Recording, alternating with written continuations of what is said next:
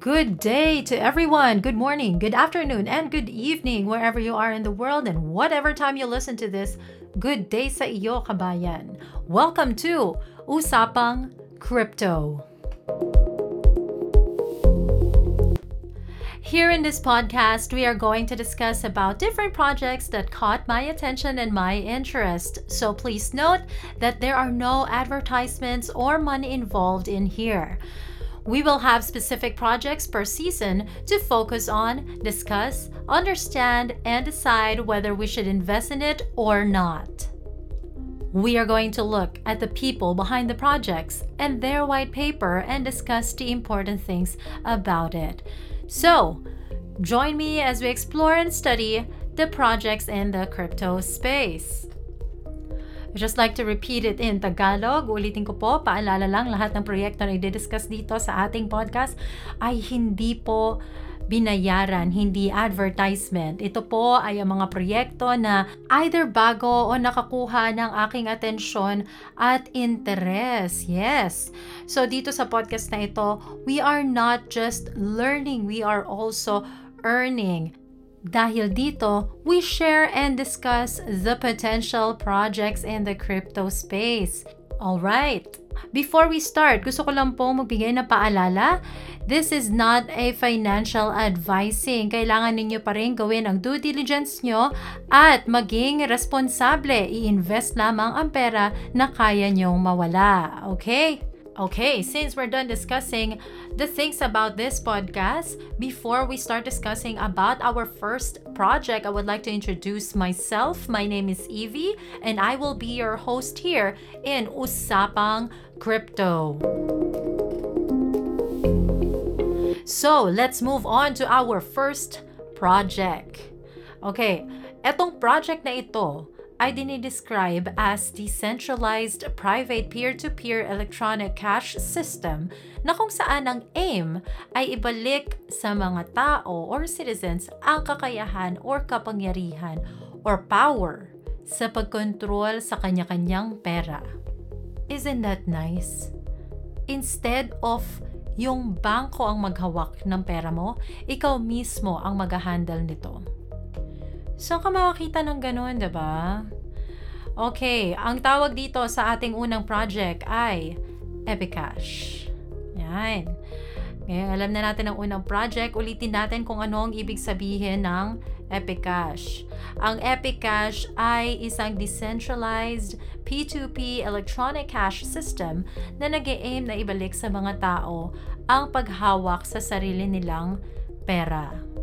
Let that sink into you, guys. Because if it didn't, balikan nyo na lang ulit siya. Palit-ulitin nyo hanggang sa mag-sinkin. okay. So, moving on. Pag nabasa nyo ang white paper ng Epicash, mamamalayan nyo na para siyang Bitcoin. Actually, kaya siya parang Bitcoin kasi nakuha ng founder ang idea mismo sa Bitcoin. Kaya medj may pagkahawig sila. So Evie, saan nga ba sila nagkakahawig? One of which is the circulating supply which is 21 million. They're the same. Pareho din sila ng economics, ng game theory, and proof of work formula which results to trustlessness, immutability, and decentralization. Wait, Evie, ano tong tatlong to? Okay, let me explain further. Trustlessness means gagalaw at gagalaw ang network kahit walang nagtitiwala na centralized entity. So, hindi required ang mga kilalang sentralisadong kumpanya or bangko na magtiwala dito para gumalaw siya. The citizens can just trust them and it will move. They don't need any company or bank na mag-back up para masabi na, ah, totoo pala to, mapagkakatiwalaan to. Ganon. So, moving on. Number two, immutability. This means that pag ang transaksyon ay gumalaw na, hindi na siya pwedeng bawiin pa. Meaning, letter A, mahirap palitan ang history niya. Letter B, imposible para sa ibang tao na galawin ang pera na nasa private key except sa may-ari ng private key mismo. At letter C, lahat ng transaksyon ay recorded sa blockchain. Eh, ano naman ang ibig sabihin ng decentralization? Ibig sabihin nito, walang nagkokontrol at walang infrastructural point of failure. Kaya nga ang blockchain ay isang political at architectural na decentralized. Oh. Sana medyo nag-sink in at naintindihan natin ang mga bagay-bagay na sinabi ko dahil promise, wala pa tayo sa kalahati ng white paper. Nasa simula pa lang tayo, guys. Medyo marami siya to sink in, pero uh, kaya natin to. Ngayon, moving on, sino nga ba yung founder ng Epicash? Ang founder ng Epicash ay si Max Freeman. However, ito ay isang community-driven project which means walang ICO, walang pre-mine, walang VC. It was a fair launch Genesis Mining birth. So Epic was born like the Bitcoin. Take note, wala silang CEO, COO, or any other positions as well as the employees. Talagang community-driven project lang siya. Ito ay i-discuss natin further sa iba pang episode. Okay, since na-discuss na natin ang pagkakapareho ng Bitcoin at ng Epicash, punta naman tayo sa difference ng Epicash at ng Bitcoin. Remember yung sinabi kong aim at first ng Epicash? So may isa pa silang aim to become the world's most effective privacy protecting form of digital money. Pero para mangyari yon, kailangan masatisfy nila ang tatlong principal function ng pera. Ano tong principal function ng pera? Na-apply din to sa pera natin, guys. Okay, isa-isahin natin tong principal function ng pera. Number one, store of value. Ibig sabihin nito, pwede siyang ma-save, makuha ulit, mapalitan at a later time, at pag kinuha mo na siya ulit, nasa predictable value siya. In short, hindi siya maaapektuhan ng inflation. Next, number two, medium of exchange. Meaning, tanggap siya sa pag-represent ng standard of value at pwedeng ma-exchange para sa goods or services. Sa madaling salita, pupwede siyang ipambili ng isang gamit or ipangbayad sa serbisyo ng isang tao. Number 3, unit of account. Meaning, ang value ng unit ay accounted for and compared. Sa madaling salita, pwede siyang mahati, mabilang, at fungible siya. Pero ano nga bang ibig sabihin ng fungible? Ang ibig sabihin ng fungible or fungibility ay ang isang unit ng pera ay may katumbas na value at property as sa isa pang unit ng pera. So magbigay tayo ng example kasi medyo confusing pa rin siya. Sabihin na natin ang gold. Meron kang 1 ounce of gold na nakuha sa bundok. Ngayon, since gusto mo siyang ilagay sa bangko, tutunawin mo muna siya at gagawin mo siyang gold bar para pagdating sa bangko, it looks so fancy. Okay, so pag tinunaw mo siya at naging gold bar siya, dun sa proseso ng pagtunaw, tingin mo ba ang gold mo ay madadagdagan or mababawasan ng ounce? Or let's say, madadagdagan ng presyo or mababawasan ng presyo niya? Hindi, di ba? It will always be the same. It's the same weight, it's the same price, walang nagbago. From the time na kinuha mo siya sa bundok to the moment na naging gold bar siya. So same price, same weight, what you get from the start will always be what you will get till the end. Walang magiging pagbabago. And that's what fungibility means. Okay, so anong connect niya dun sa difference ng Epicash at Bitcoin? So, try natin silang tignan kung meron sila ng tatlong principal function ng pera. I-include na natin ang pera mismo na ginagamit natin sa pang-araw-araw. Okay, so number one, store of value. Tingin ba natin merong store of value ang pera na gamit natin? To answer that, wala. Why? Because naapektuhan siya ng inflation. Pero, meron siyang medium of exchange at unit of account. Okay, let's move on to BTC. Ang Bitcoin ba, meron siyang store of value? Yes, meron siyang store of value. Pero, wala siyang medium of exchange at unit of account. Bakit? Wala siyang medium of exchange dahil mahal ang fee. Yun yung pinaka rason ng karamihan ng tao at I think it's reasonable naman. Mas mahal pa yung fee kaysa dun sa ilalabas mong pera. Ay, good luck. ba? Diba? Pangalawa, unit of account. Bakit siya wala? Kasi wala siyang fungibility. Now, ang Epicash naman, store of value, meron. Kasi it's the same as BTC. Medium of exchange, meron din siya kasi pwede mo siyang malabas, maliit lang ang fee, carry na. 'di ba?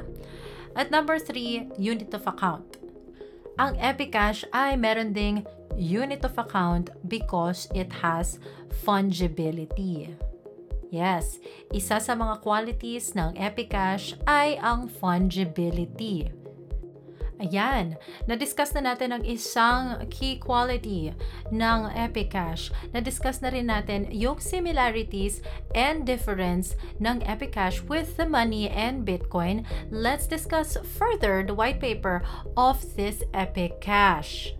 So, and sabi dito, ang Epicash ay nagsistrive na maging equal or mag-excel pa sa Bitcoin's monetary policy para ma-decrease ang inflation at ang limited supply para ma-ensure na ang epic currency ay makakapag-serve as an effective store of value. Ngayon, paano nila makakamit yung sinasabi nilang equal or pag-excel sa Bitcoin's monetary policy?